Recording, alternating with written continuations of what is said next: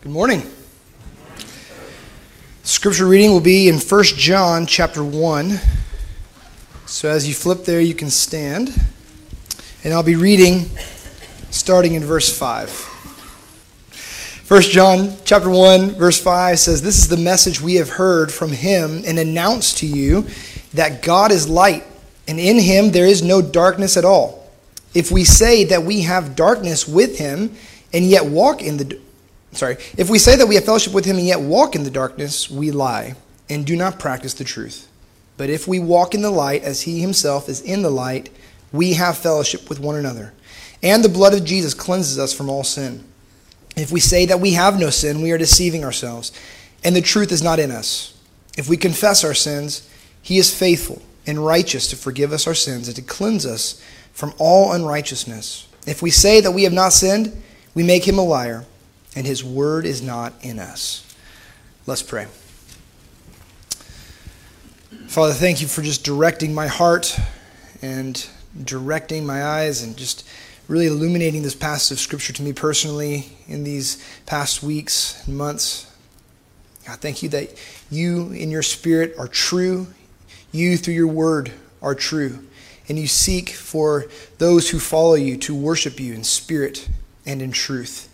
God, and not make you a liar and not deceive ourselves and not have an improper and hypocritical representation of you to others in this world. May we walk in the light as you are in the light. May we abide in you, in the light of God, abide in us. And may that light of life be an example. May it be a reminder. May it be a shield about us as we undergo the temptations of the enemy that is around us, as we walk in a world that is full of lies. God, that we would practice, that we would believe, and that we would abide in what is true, and that you would represent and manifest your glory through us just by our simple faith in you, God, to do the miraculous through us in and amongst us and in amongst this world. We pray all this teaching, we pray all this learning, we pray just that living and walking, God, would be in you and to you and from you. In your name we pray. Amen. Y'all may be seated. Good morning. I'm excited to be with you guys again. Uh, most of you guys, uh, I, have not seen up at the his up at His Hill. Actually, for a good bit of you at, at this church, I have. Uh, but not many of you have strolled through the office down the corridor into where me, John, and Charlie work. But if you do, or if you have, uh, my office is a little bit unique amongst the others. Uh, once you kind of get to my office and open the door, you'll notice a couple things. One, my window is always closed and my blinds are always shut completely. Two, my fluorescent light forever and always remains off. But I have filled my office with lamps, personal ambient light that I have brought from my house. To me, that is the best kind of light. It is the softest light. It's not so harsh. I, sunlight, you know, hurts my eyes. And all the students are always like, Connor, something's wrong with you. You don't like light? Well, no, I do. I love light. It's just certain types of light I really appreciate. Lately, um, light has been a picture, has been a truth, has been a reality that God has been showing me through His Word, uh, just around us. You know, daylight savings time you know, it involves light and changing the clocks, how much light that we have, how much light we don't have.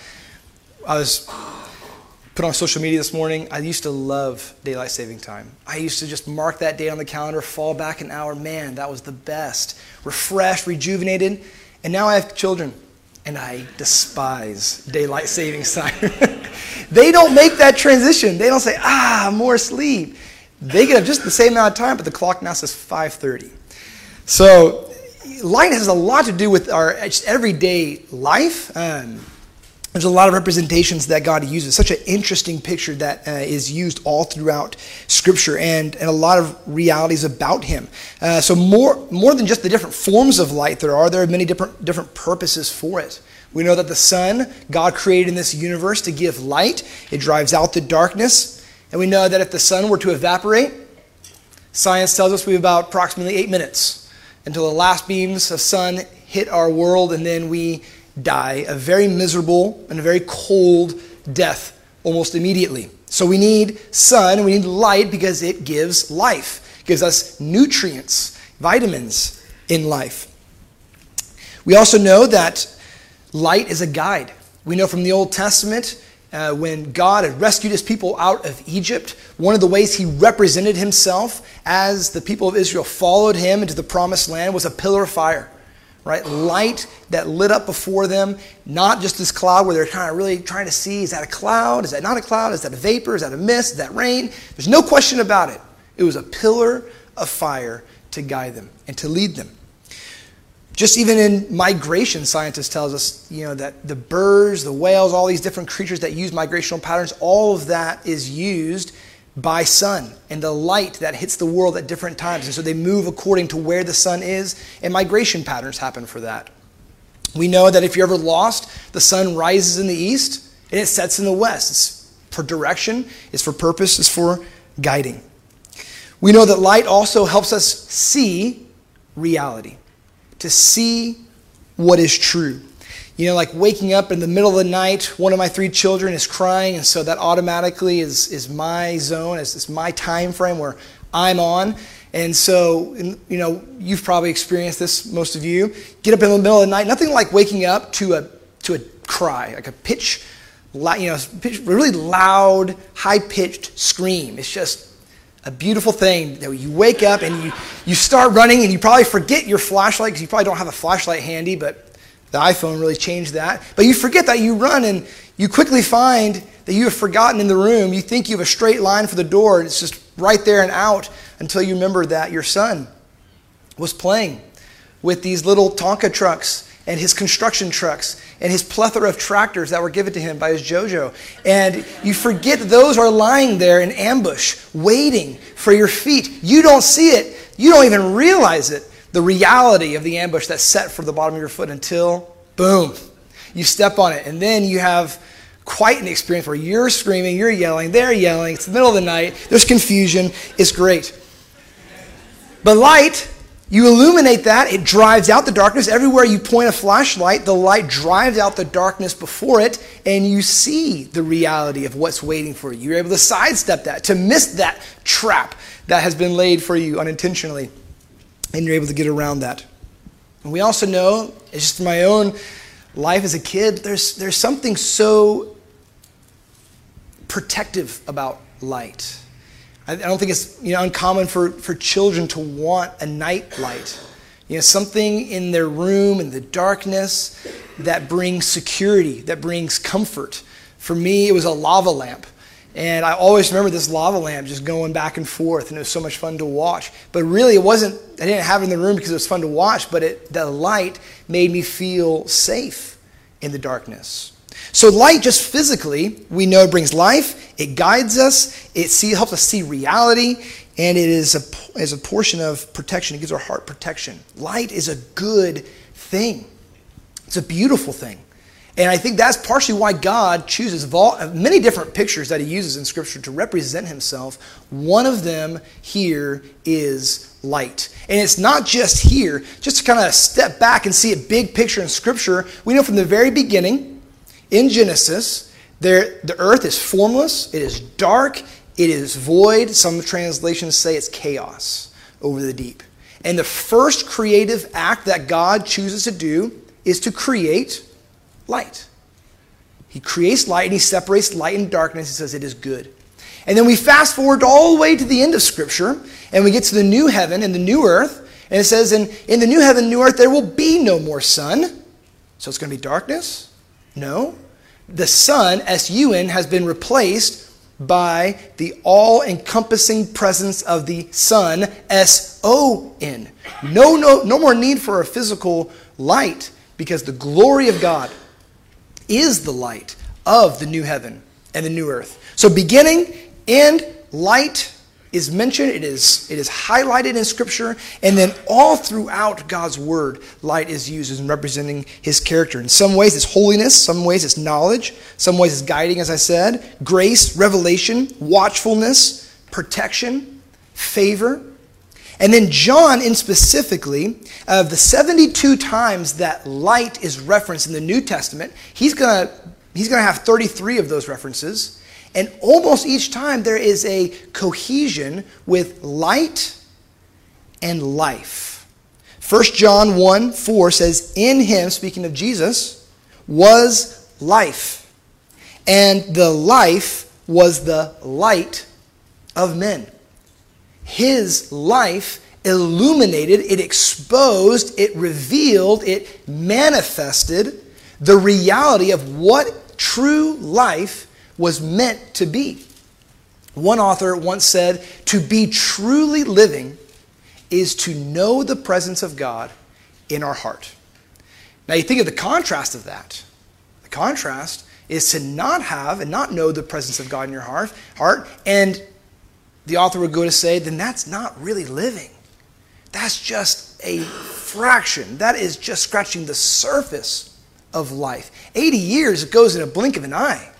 That is, so it's not just physical life that God wants us to know, but His life in us to reveal, to protect, to guide, to walk with us, to expose and reveal. All there. And then later in John chapter 8, in verse 12, Jesus is going to say of himself, I am the light of the world. He who follows me will not walk in darkness, but will have the light of life. And in that verse, we get a word that John is going to reference here in 1 John chapter 1. He who follows me will not walk in darkness, but will have the light of life.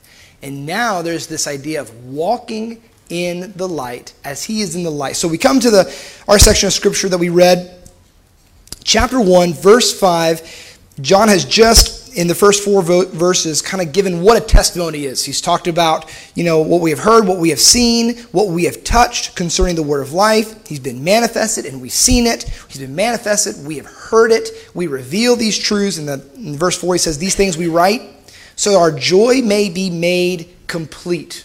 Or that our joy as Christians may be matured as we continue this life that we don't just see and understand and believe in once at salvation, but that is a life that is every single day all encompassing of ours. He says, This is the message we have heard from him, and now we announce to you. And it's a simple message that he starts with. Of all the things to start with, of all the you know, theology proper, of all the uh, things of God that he could begin with, he chooses to say, God is light and in him there is no darkness. You know, and Charlie, if you remember when Charlie was going through First John, one of the things that he referenced about John's uh, writings here is that this, this book, this writing is so simple. You know, some of it's one of the books that has the most simple sentences in all of Scripture. It's just, it's not meant to be confusing. And sometimes we confuse the most simple things because we walk in a world of deception. We have an enemy who's the father of lies.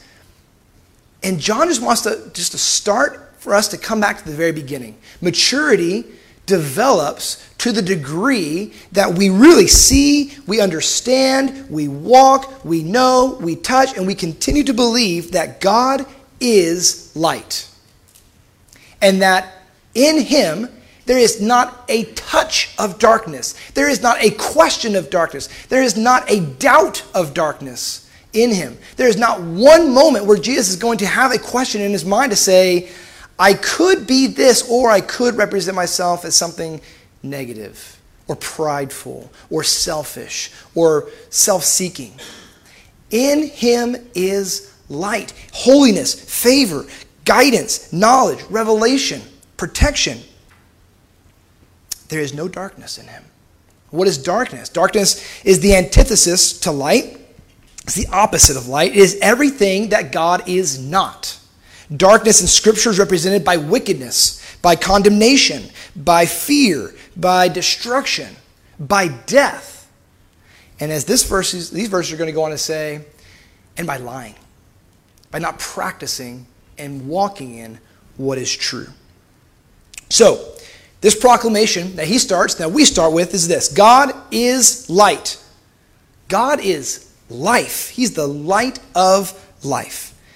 And as we seek to not just understand it mentally, but as we truly believe it in our hearts, that will display itself in what we practice, in what we walk in, in what we choose to abide in. So, this is what he goes on to say as we continue these verses. It's about this idea of walking. What direction and what source are we walking from? He says, If we say that we have fellowship with him, verse 6, and yet walk in darkness, we lie and do not practice the truth. It's not God who has been, you know, who has deceived us. It's not God who's wrong. It's not His word that has failed. No, we lie, and we have chosen to walk in darkness.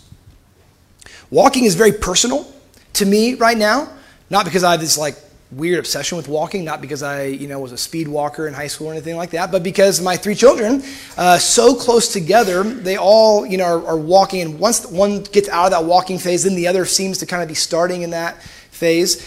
Um, our daughter Brielle decided in her life that she hated tummy time.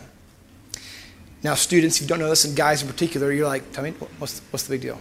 Tummy time, what's the, you know, who cares? Well, I didn't know either until my daughter was born and she hated this. So she did not like tummy time. Well, tummy time is a part of a you know, child psychology that learns you know, to keep your head up and then from your tummy you begin to crawl. That's kind of the natural progression. You go from tummy to crawl, crawl to kind of standing, standing to walking, walking to running, right? There's a progression, there's a process in which development begins. It's mental and it's physical. When you decide to remove part of the process. It's not like, you know, the whole thing is done and you're forever going to be stuck on the ground. But that leap is a hard leap to make. She never crawled. She just went from laying on her back and kind of rolling over here and there to kind of standing, then immediately deciding to walk, and that resulted in falls she never learned how to fall properly, that were horrific. I mean, they were terrible. Her balance was some of the worst I've ever seen. And just trying to be objective here, that first year was terrifying. It was a terrifying year. She had so many bruises and bumps on her face, and you just felt terrible as a parent. You're walking into the grocery store, and all these people are like, you know, they, they see her and you know the bruises, and you're like, she did it. She chose this it's not me. You know, you really don't feel good as a parent when, you know, your daughter has this massive bruise on her face and everyone's judging you and uh, she chose that. but just as a, a child learns to be on their tummy and then learns to then progress to crawling and then sitting and there's a process of progression that we make in the development of our physical life there's also a process of progression in understanding what it means to walk in the light.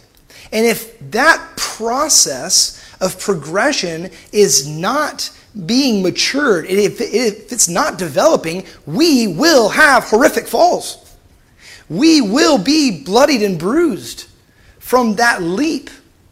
And we, in turn, rather than progressing and, and really walking in what is true and what is the light that God has saved us to know, the life that God has for us, there is no gray.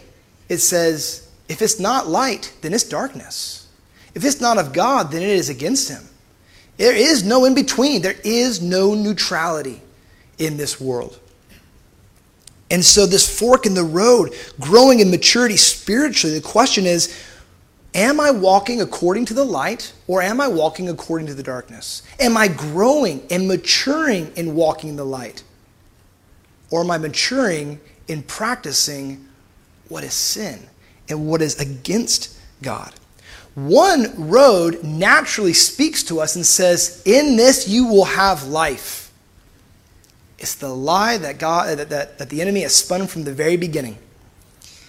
There's a, there's a road, there's a way which seems right to a man, Scripture says in Proverbs, and in the end, it is death. And the flesh tells us walking according to the light, justifying sin, concealing sin, lying about what you know we believe and, and then therefore do something different. There's a lie that's in there. It's not a big deal. We'll move right on. Just keep the train rolling. And it leads to death. And it leads to destruction. And we'll see the consequences here in a little bit. The other road seems foolish. It seems vulnerable. It kind of seems a little scary. You know, as we are walking in the light, there's exposure there. And, and, and some of us, we don't like being exposed. We don't like being vulnerable. We, we like to keep it surface level, happy, hunky dory, you know. And James is going to say, no, Blessed are those who mourn. Blessed are those who weep. Blessed are those, you know, who really see the reality of sin and repenting of that. God is not content with that. It seems like it's going to lead to death, but in the end, it actually leads to life and a further maturing in the life that God has saved us to know. And you might think, you know what, the choice is easy. Of course, I want to walk in the light. Of course, I'm going to choose the light. Of course, I'm going to choose the Lord. Until life meets us with a very valid option of lying and sin. There's a reason that we sin because it's appealing to our fleshly nature. There's a reason that we lie because it appeals to our pride. There's a reason that we conceal and hide away because it is appealing to our flesh. And in the end, it is death. So let's look at this a bit more. What sin leads to in this chapter. And really, what I want to, big picture here is, is walking in darkness leads to two things, and walking in light is going to lead to two things. We're going to start with walking in darkness. Walking in darkness, very clearly from the very beginning, says the first thing that will be true in us is actually the opposite of truth. It's a lie. If we say we have fellowship with Him and yet walk in the darkness, we lie. And we do not practice the truth practice, walking. These are synonymous terms that John is going to use throughout this scripture. Practice, walking, abiding. It's just what we choose to obey. We lie. Well, what's the purpose of lying? Why do we lie? At the end of the day, it's for concealment. It's to, to hide away the truth. We're maybe scared of the truth. We don't like the truth, and so we lie. Well, the first person who is hurt in lying is yourself. We lie and do not practice the truth, and we do not walk in what is true of us. That hurts our relationship with the Father. We are hurt in that. So, why do we do it? Why do we lie? Why do we try to conceal our sin? John 3:20 says, "For everyone who hates uh, whoever who does evil hates the light and does not come to the light for fear that his deeds will be exposed. So it seems the, the foundation of why we conceal, why we hide, and why we lie is fear. And let's be honest, fear is an incredibly powerful motivator. Fear calls us to do, in some, some cases, the supernatural. Fear is a very powerful tool, it's a very powerful emotion. And when used in the wrong hands and to the wrong ends, it's a really good liar. It is a really good liar. And so, in fear of the light, the exposure that light brings, we hide, we run away. And that, in and of itself, comes back to the very beginning of Genesis. That is pride. Fear comes from pride. Concealment comes from pride. The pride of what we call self preservation. Self preservation. I need to protect myself. And by exposing my life, by walking in vulnerability, by walking in the light, then I'm going to be exposed. What I say is going to be tested by what I do. What I do is going to be tested by what I say.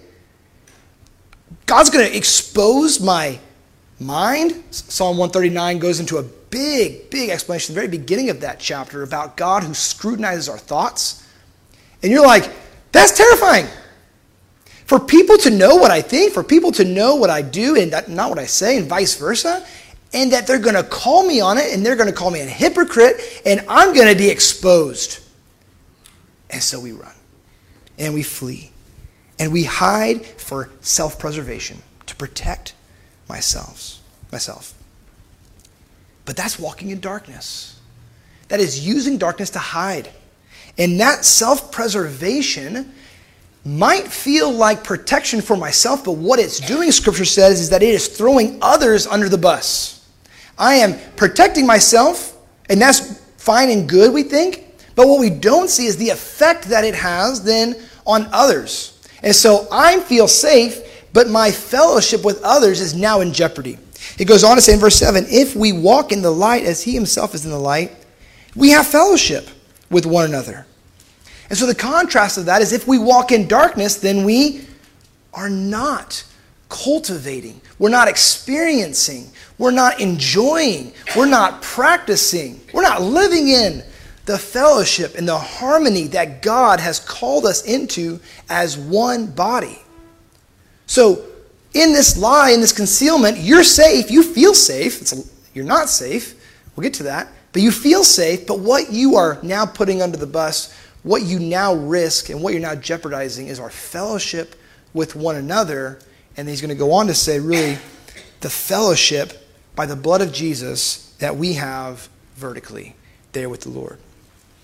Case in point in Scripture is King David. 2 Samuel, King David up on the rooftop, time where he shouldn't be, sees something that he shouldn't have seen, chooses to look again as he should not have done, and lies to himself, really by justifying his actions, taking Bathsheba into his bed. There's adultery that's there, but then he continues in that lie and in that concealment. What happens is not just he's hurt, but Bathsheba's hurt in this process. And it doesn't just stop with Bathsheba. Scripture goes on to say more people get thrown under the bus here. Ultimately, it's going to be Uriah, Bathsheba's husband. That's going to, this, this, David's sin and his self preservation is going to lead to Uriah's death. And then he has to get Joab in on it. So Joab obviously knows that something's up because he's sending one of David's mighty men, one of his best soldiers, to the front line. And when the fighting's the fiercest, they're just going to pull back on him and they're just going to leave him high and dry for the purpose of death. Joab obviously knows something's up here, so Joab gets brought into the picture, and he's now involved in this sin. And David speaks of this self preservation, of this lying that is happening in his life. Flip over with me to Psalm 32, a familiar psalm.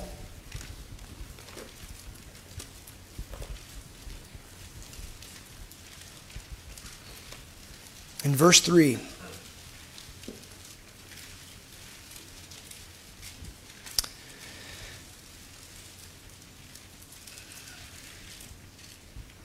He says, When I kept silent about my sin, my body wasted away. Through my groaning all day long, for day and night your hand was heavy upon me. My vitality was drained away as with the fever heat of summer.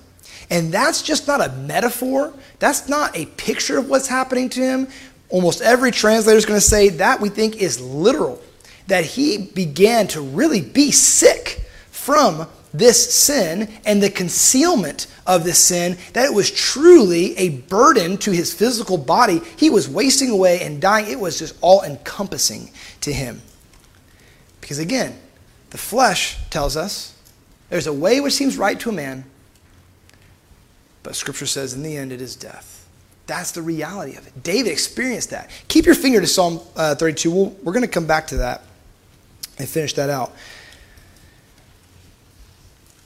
I, uh, I was in my office Friday night thinking about this a lot, really kind of poring over these verses, and just kind of staring into this painting I have in my office. And I just, on my iPad here, did one of those, um, what is it called? You speak into your phone and it, and it puts it onto the text. What is it called? Text edit? Sure. I'm talking into my iPad, just kind of, I'm just kind of talking my thoughts out loud, and iPad's listening and it's like writing down things down. Voice dictation, there it is. Voice dictation. This is just some a thought I, I wrote down. I went on. I later looked back and I was like, you know, it's kind of a good meditation. Rather than trying to paraphrase that, I'm just going to read it.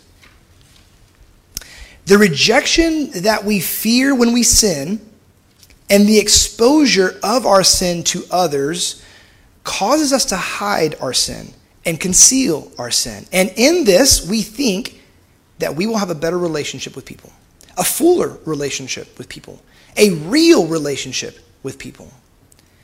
But now, nothing could be further from the truth because our relationship is based on a perpetual lie rather than the truth. It is based on self preservation, which is pride, rather than humility, which seeks the betterment of others. Lies never affect just me. A little bit of leaven leavens the whole lump. Our fellowship with one another is and absolutely will be negatively affected the longer we choose to walk in darkness and walk in its deception of sin. Warren Wiersbe grabbed a little note from history about Abraham Lincoln that I appreciated. Abraham Lincoln once said that if a man is going to be a liar, he better have a good memory. When a person use, says when a person uses up all of his energy pretending, he has nothing left for living and life becomes shallow and tasteless. I really appreciate that. When we choose to walk in darkness, and darkness manifests itself by lying to one another, lying against our testimony, choosing to obey the lust of the flesh, choosing to obey the boastful pride of life, and we justify it, it is a constant charade in the lives of one another. Thinking I'm not that bad, and you know, justifying it is a constant is constantly on our mind. It takes up so much of our attention that we have nothing left for living, and life becomes shallow and tasteless, a full time job. But here's the contrast. But if we walk in the light, verse 7, as he himself is in the light, if we choose a life of vulnerability, of honesty, and truth and exposure, it's not death. Rather, now, fellowship is further cultivated, fellowship with one another is further grown. He says, We have fellowship with one another, and the blood of Jesus cleanses us from all sin. Now we know that we have been, that moment of salvation, we are sealed in Christ. The forgiveness is positionally ours. We are holy and blameless in God's eyes. He sees his son. But experientially, we don't always believe that. Experientially, we don't always feel that. Experientially, we don't always reckon on that reality. But when we walk in the light as He Himself is in the light, we have fellowship horizontally with one another as God has saved us to know, and we are now walking experientially in the cleansing, the purifying work that God has given to us on the cross through his Son, Jesus Christ, that we might enter into fellowship with simplicity and purity of devotion before God, completely naked before him. And God says, now we begin. Now we start fresh.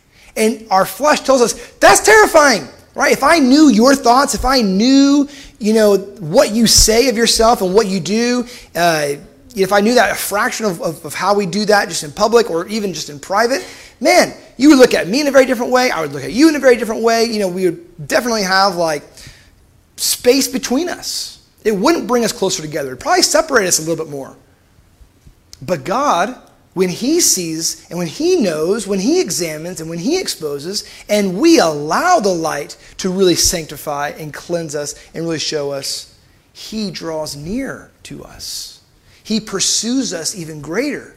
He pursues us even not even greater, but we realize that his pursuit is even greater than we thought.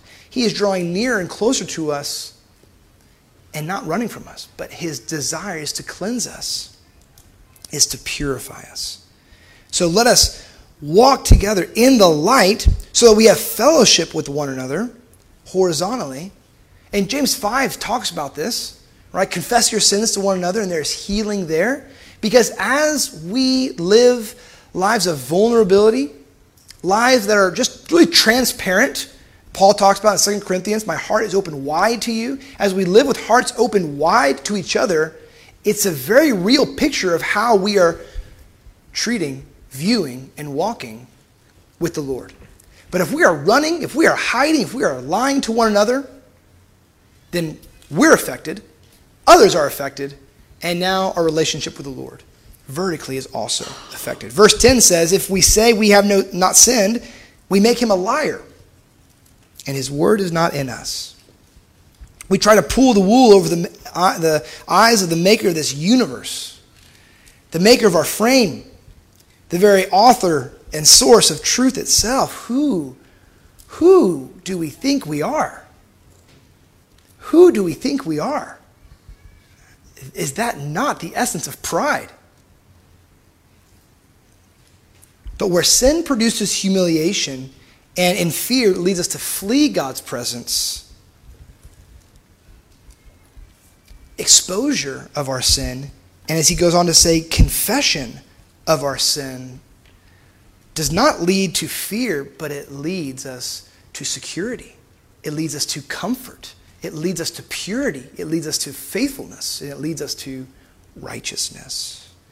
This is why God pursues us, because He is jealous for us to know this cleansing, to know this light of life. It's not light of exposure for death or humiliation and shame, it's light for life. This is God's heart toward us when we sin. And when we choose and we practice, knowingly or unknowingly, to walk in darkness. Right now, we are in somewhat of a still potty training mode with Brielle. I never realized how hard potty training is. Wow. Man, I'm so ready to be done, and I've only just begun. But we're still in this with Brielle, and uh, Jewel and I have, have both learned very quickly what the cues are in which you know she needs to go to the bathroom. And so we try to always be watching out for that and you know, seeing that. And when those cues you know, happen, then we try to take her. But sometimes we miss it. You know, Callum's banging on my face. You know, Joelle's crying, whatever. And we, we just missed that cue. And a little bit happens before we get to the bathroom, right? Or a little bit comes and we just didn't catch it in time. And so Unbeknownst to us, you know, I start walking over there to her. Jewel starts walking over there to her, and immediately when that's happened, there's this look in her eye. It's like deer in headlights. She knows what's happened. She knows that she should not have done that. And immediately when we just come over to say, hey, it's time to go, or hey, um, you know, don't throw a stick, she's like, no! And she runs. I mean, and we're on the hilltop, and like, she can run, like far. You know, it is like she has a pep in her step when this has happened. Her first and immediate reaction when she knows that she has done something, especially in that scenario, that she should not have, is to flee our presence. Now, as her father, I'm not like, that's exactly right. She should, because man, if she would have stayed, she would have gotten it. That's not my, my heart. It's actually like, no, Brio. hey, I don't want to chase you. hey, I just don't want to run. I wish I had a lasso. But but B is like, no, Bria, that's not my that's not my heart when you have when, when you have failed, when you have fallen. That, I, I don't want to correct that in a way with, with anger. I want to show you that I care and there's comfort here. And hey, let's get to the bathroom now so more doesn't come out, right? Like, let's rectify this and fix this as soon as possible, right? I want to draw near her. I want her to tell me. That's my heart. Tell me immediately. I understand it's a process. And God understands, hey, this is a process. We're in the progress, uh, you know, the pro- progress is a process. We're not just perfected overnight. It's a process. And so, but when we sin, when we fall short of the glory of God, we have that look in our eyes like, I should run. I should hide myself. And God says, no, just come near. Draw near. Come and just confess this. There's not death waiting for you. There is not the fist or, you know, just the, the whip that's waiting for you. What the scripture says is waiting for us is the faithfulness. And the righteousness of God. That God desires to forgive us and to cleanse us from this unrighteousness. But our flesh says, run. But the Spirit of God says, run to Him, abide in Him, cling to Him. Confession is the opposite of concealing. It is the action, it is the personal choice where I am bringing up and, and choosing to make myself vulnerable. Confession. It is good. It is God's desire of us. Because within confession, there's the heart of humility. Humility, the opposite of pride. In confession, there is the choice to believe that God is going to be faithful, God is going to be righteous. He will forgive me. And I choose to believe His promises rather than my own perception of what is true.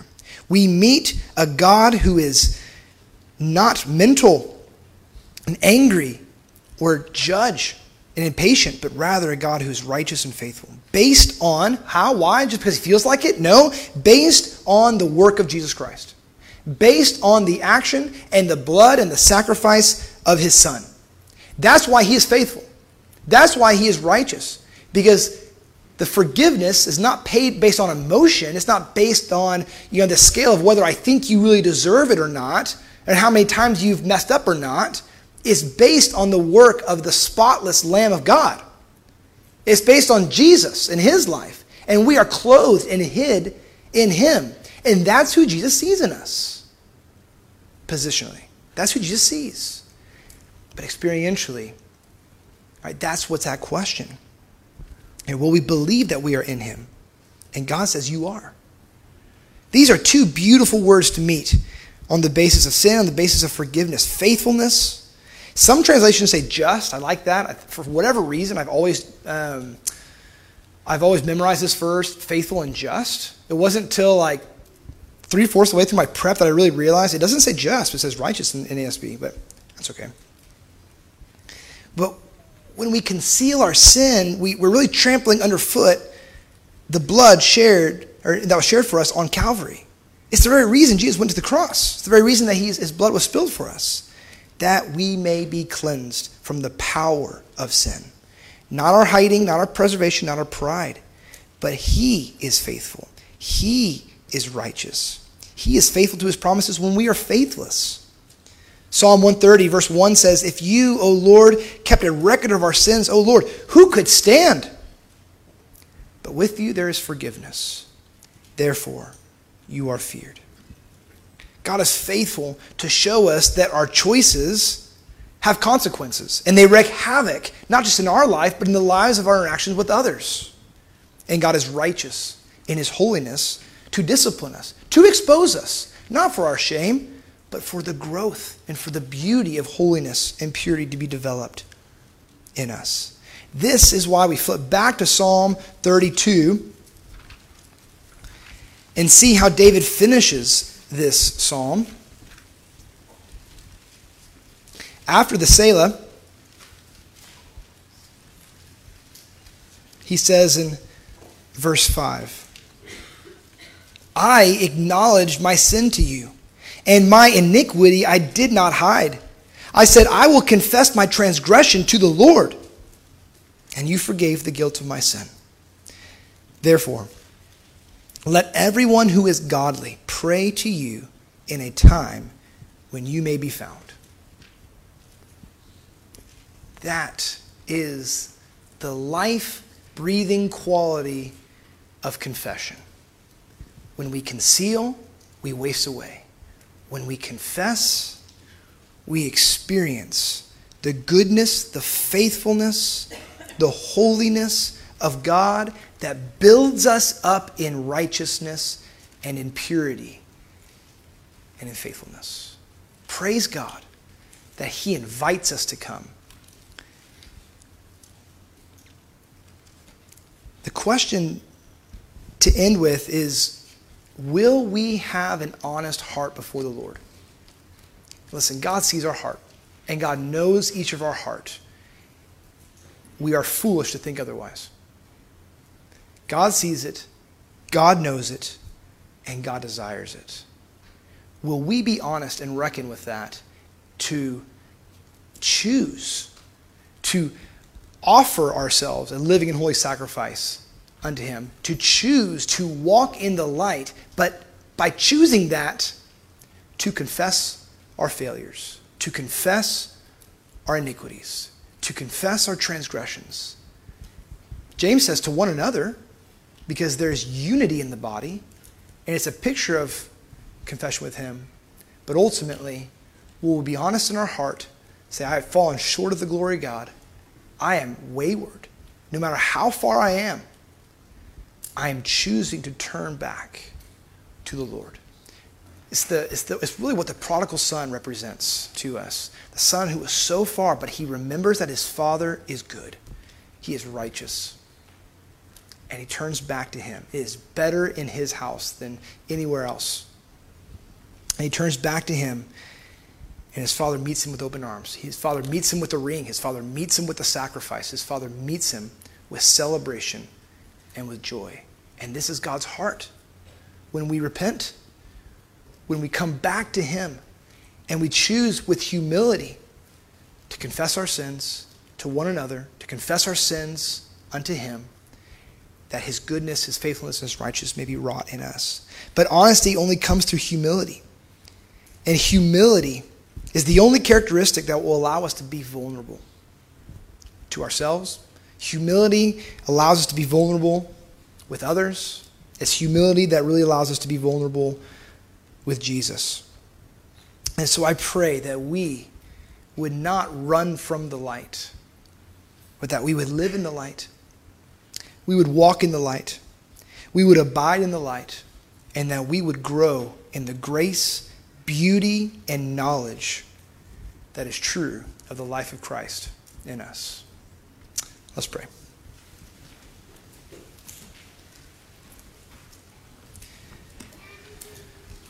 Father, for me, I know this has been a, a, a, very convicting and very good season of life that you've brought me into. It's exposing the, the pride of self preservation that we so often believe in our flesh.